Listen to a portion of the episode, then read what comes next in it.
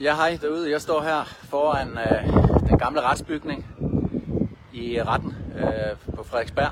Og jeg er for en gang skyld blevet øh, frifundet inde i øh, retten øh, herinde. Og det var for en eller anden øh, en forseelse omkring, at jeg skulle have kørt og talt i øh, mobiltelefonen. Det er en lang øh, forklaring, men øh, jeg er i hvert fald blevet, øh, blevet frifundet. Og alene det ligesom indikerer, at øh, når du får de her bøder, som politiet skriver ud til højre og til venstre, og det gør de jo selvfølgelig, fordi at de gennemførte et program, der hed New Public Management, hvor McKinsey, et konsulentbureau, var inde og gøre politiet mere effektivt. Ikke mere effektivt øh, over for befolkningen, altså mere, ikke mere effektivt i forhold til kriminalitet, men mere effektivt i forhold til at skrabe øh, penge ind til, øh, til kronen. Politiet hører jo under øh, kongekronen. Det er også øh, derfor, at man opløser demonstrationer i kongens. I gamle dage var det i gamle dage var det i dronningens navn.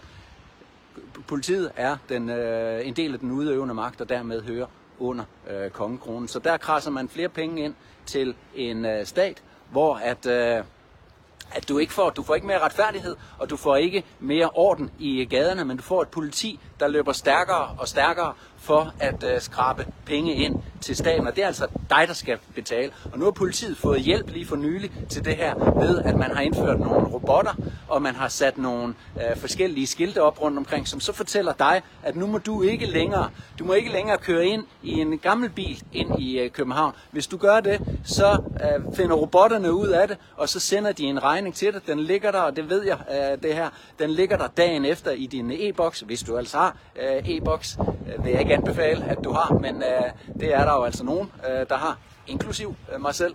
Så ligger der en, øh, et bødeforlæg på 2500 i din øh, inbox. Det foregår helt automatisk fuldstændig automatisk. Det var ikke længe før, at robotterne helt har det her. I andre lande, der har man allerede øh, robotter, som, øh, som udformet som hunde, som kan hjælpe med at holde orden i parker, tro det eller ej. Men det er faktisk virkelighed, øh, det her. Og robotter bliver også brugt øh, som øh, droner i, øh, i krig, og snart også som sådan nogle øh, robo-cops. Men det er altså udviklingen, og der er meget, meget få, der kæmper imod denne her øh, udvikling. Det gør jeg blandt andet øh, selv. Men altså herinde, så havde vi den her farse igen, fordi at øh, politiet bare skal skrive bøder ud til højre og til venstre. Og i dag har jeg så øh, prøvet det også at blive pur øh, frifundet, frifundet inde i en øh, retssal. Det er jo så fint nok.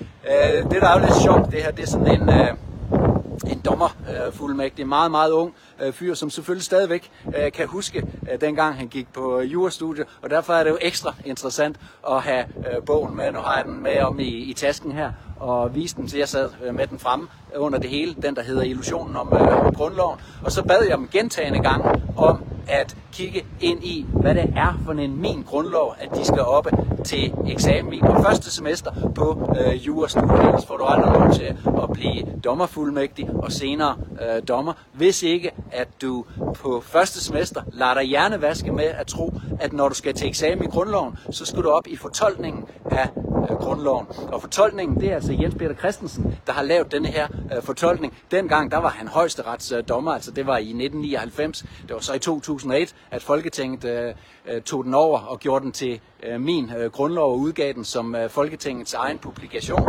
Øh, gav den til politi, øh, hvad hedder det, skolen, så de kunne give den til alle øh, nye øh, elever på politiskolen.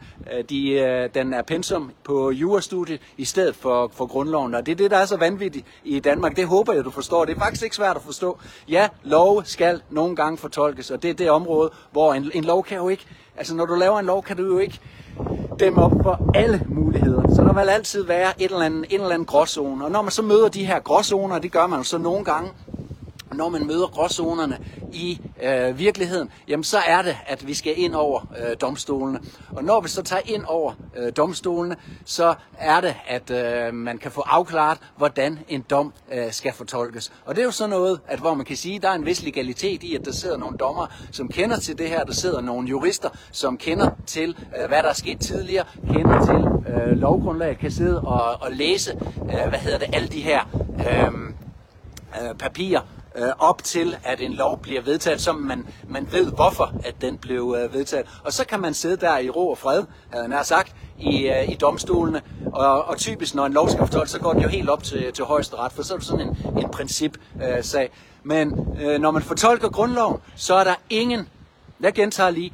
Ingen højesterets afgørelser. Det er bare en Jens Peter Christensen, som dengang var højesterets dommer, som med hjælp fra en øh, assistent, en jurakyndig assistent, skriver denne her min øh, grundlov. Der er ingen henvisninger til nogen som helst højesteretsdom, nogen som helst udtalelser fra Folketinget, eller love fra Folketinget, eller øh, force majeure, eller begivenheder ude i verden, eller øh, underskrivelse af danske traktater, eller noget som helst. Der er intet. Der er bare en dengang højesteretsdommer, som øh, skriver en, øh, en bog, hvor at han øh, kommer med en masse påstande om nogle fortolkninger. Og så kan man spørge sig selv, hvor er denne her forfatter i dag, denne her højesteretsdommer? Han afløste Thomas Rørdam som højesteretspræsident, som gik på han gik på pension her i øh, 21-22, øh, var det. Øh, og det var efter, at han havde ordnet øh, Mink-sagen. Så der er ingen, ingen, jo kun dem, der, der gik imod regeringens øh, ting. Det er sådan en som Mogens Jensen, der tabte sit øh, ministerium, fordi han iværksatte en undersøgelse, og det er sådan noget som en af de her kontorchefer eller departementchefer, eller hvad det er, som, øh, som er ret kritisk øh, over for det her i forløbet. Det er de eneste to, der har tabt på Mink-skandalen, og det er Thomas Rørdams værk. Så i dag så er Thomas Rørdam blevet skiftet ud med Jens Peter Christensen. Tak for tjeneste, siger kongehuset.